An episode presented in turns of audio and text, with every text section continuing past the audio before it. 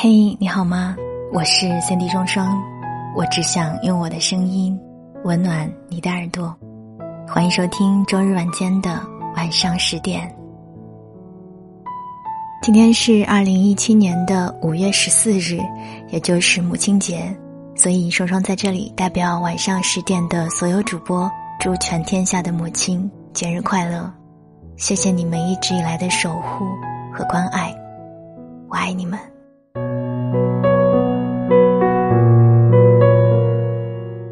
今天节目当中跟大家分享的文章是来自于景睿的。如果你敢不懦弱，凭什么我们要错过？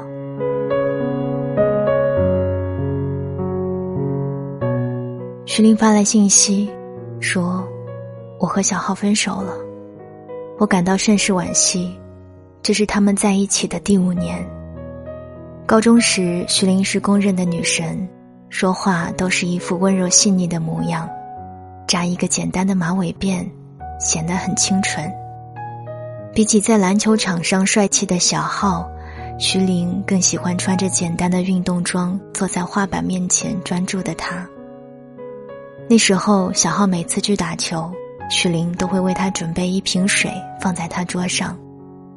打球受了点小伤，徐玲都哭得死去活来。所有的事情都承包下来，让小浩好好养伤。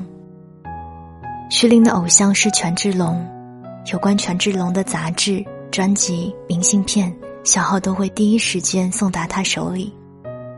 徐玲自习的时候，他就拿着画板，静静坐在一旁画着徐玲的样子。这一画就是两年，徐玲的每一个姿态，每一个表情，都刻在小号的画本里。画本的最后一页，我画了你几年，就爱了你几生。我不愿圈禁你的自由，我只想让你知道，你最动人。我想画你一辈子，画尽你的喜怒哀乐、悲欢情仇，尽管里面没有我。谁知老天竟这般捉弄人，高考时小浩发高烧。他硬撑着做完了试卷，结果是与他想去的央美无缘，他只能去一个普通的大学。从那暑假开始，小浩就像变了个人似的，他开始对徐玲的嘘寒问暖不闻不理。徐玲说的两个人一起努力的规则，他也当做耳边风，已经沉浸在游戏的世界里。徐玲对我说：“你还记得他送我的那本画本吗？”最后一句像是个预言，终于成了现实。他说：“我花了两年的时间，想让他变回原来的模样，可他都是一副自甘堕落的样子。本以为试探性的分手他会挽留，他会觉醒，最后只是听到了一句冷漠的‘随你’。”我回复他：“既然分手了，就要学会遗忘，这样自己才会幸福。”他继续说：“若他不选择放弃的话，只可惜，他终究再也不是我爱的那一个勇敢的坚持自己梦想的人了。”徐玲的声音里有些许惋惜，但过去了。就算了吧。我爱的那一个曾经为了共同将来努力奋斗的你，但我现在不爱那个已临阵脱逃的你。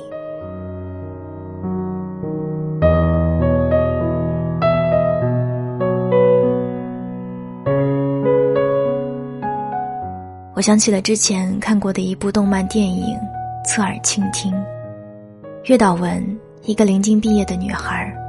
但他并不沉迷于功课，他喜欢看更多的课外书，也习惯把自己的感受写下来。他拼命的读课外书，但每次都会在借书卡上发现一个名字——天泽慎司。有一天，文和天泽相遇了。文给爸爸送便当，半路遇见一只胖猫，像人一样的搭坐电车，他好奇地追过去，猫跟丢了，却在半山坡发现了一家古老而精致的玩具店——地球屋。店里桌上的猫玩偶男爵令他深深的着迷。回过神来，文却不知道把便当放在了哪里，焦急万分。就在这个时候，一个男孩送回了他遗忘的便当。那个男孩，就是天泽慎司。他一直在玩具店里学做小提琴，去意大利古老的制琴学校学习。一直是天泽的梦想。落日的余晖透过窗户，文唱着那首英文歌《Country Road》。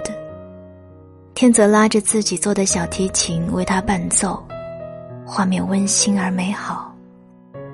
两个人都面临着毕业抉择，但他们都坚定的选择了自己所向往的道路。文顶着学业和考试的重压。开始创作关于男猫爵的小说。天泽得到父母的准许，去意大利学习造琴技艺。两个人许下约定，一定要竭尽全力实现梦想。天泽从意大利归来，骑着自行车载着文去看日出。在上坡的时候，天泽骑着车很吃力，却对文说：“我早就决定要这样载着你。”翻山越岭，文跳下车，在后面帮天泽。他说：“我不要成为你的包袱，我也早就想好了，要在背后支持你。”日出时分，在明净晴朗的天空下，天泽勇敢的向文告白，文幸福的答应了。晨光洒在他们脸上。两个努力为了配上对方的人，他们的爱情让人很羡慕。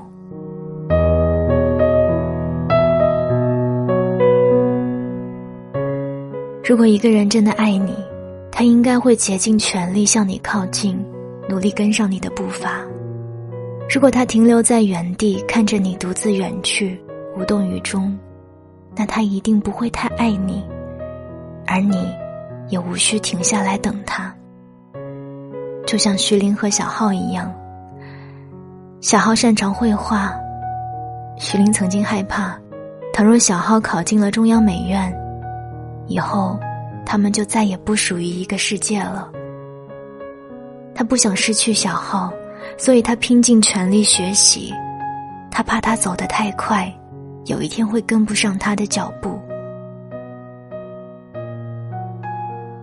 陪你走过余生，是我对你许下的诺言。当你受伤了，我可以陪你养伤；如果你迷路了，我也会去寻你；若你累了，我可以等你。但是如果你在途中选择和我分道扬镳，那么不好意思，我的诺言就会成为一个谎言。真正爱情的模样。应该是像天泽和月岛文一样，只要有你在，我就会努力，因为你，我愿意变成更好的人，不想成为你的包袱，因此奋发努力，只是为了想要证明我足以与你相配。天泽迟疑的说出那一句“我喜欢你”后，又说道：“虽然不是现在。”但我一定会努力成为一流的小提琴制造者，那时候，你可以嫁给我吗？天泽就是那样一个少年，虽然知道自己很渺小，但那么倔强坚定的神情，让月岛文感受到了光芒。即使现实很残酷，他也愿意和眼前的这个少年一起走过。就像那首《Country Road》里唱到的。一直延伸向小城，不停的走下去。我感觉到它的蜿蜒曲折，故乡的路。我要毫无畏惧的面对如梦般的生活，无论经历何种挫折时，下定决心再也不要流泪，加快心中的步调，自强不息的保持下去。他们相信，两个人终有一天会一起达到远方的小城，一起奋斗的未来一定会像日出时一样，光芒万丈，彩霞满天。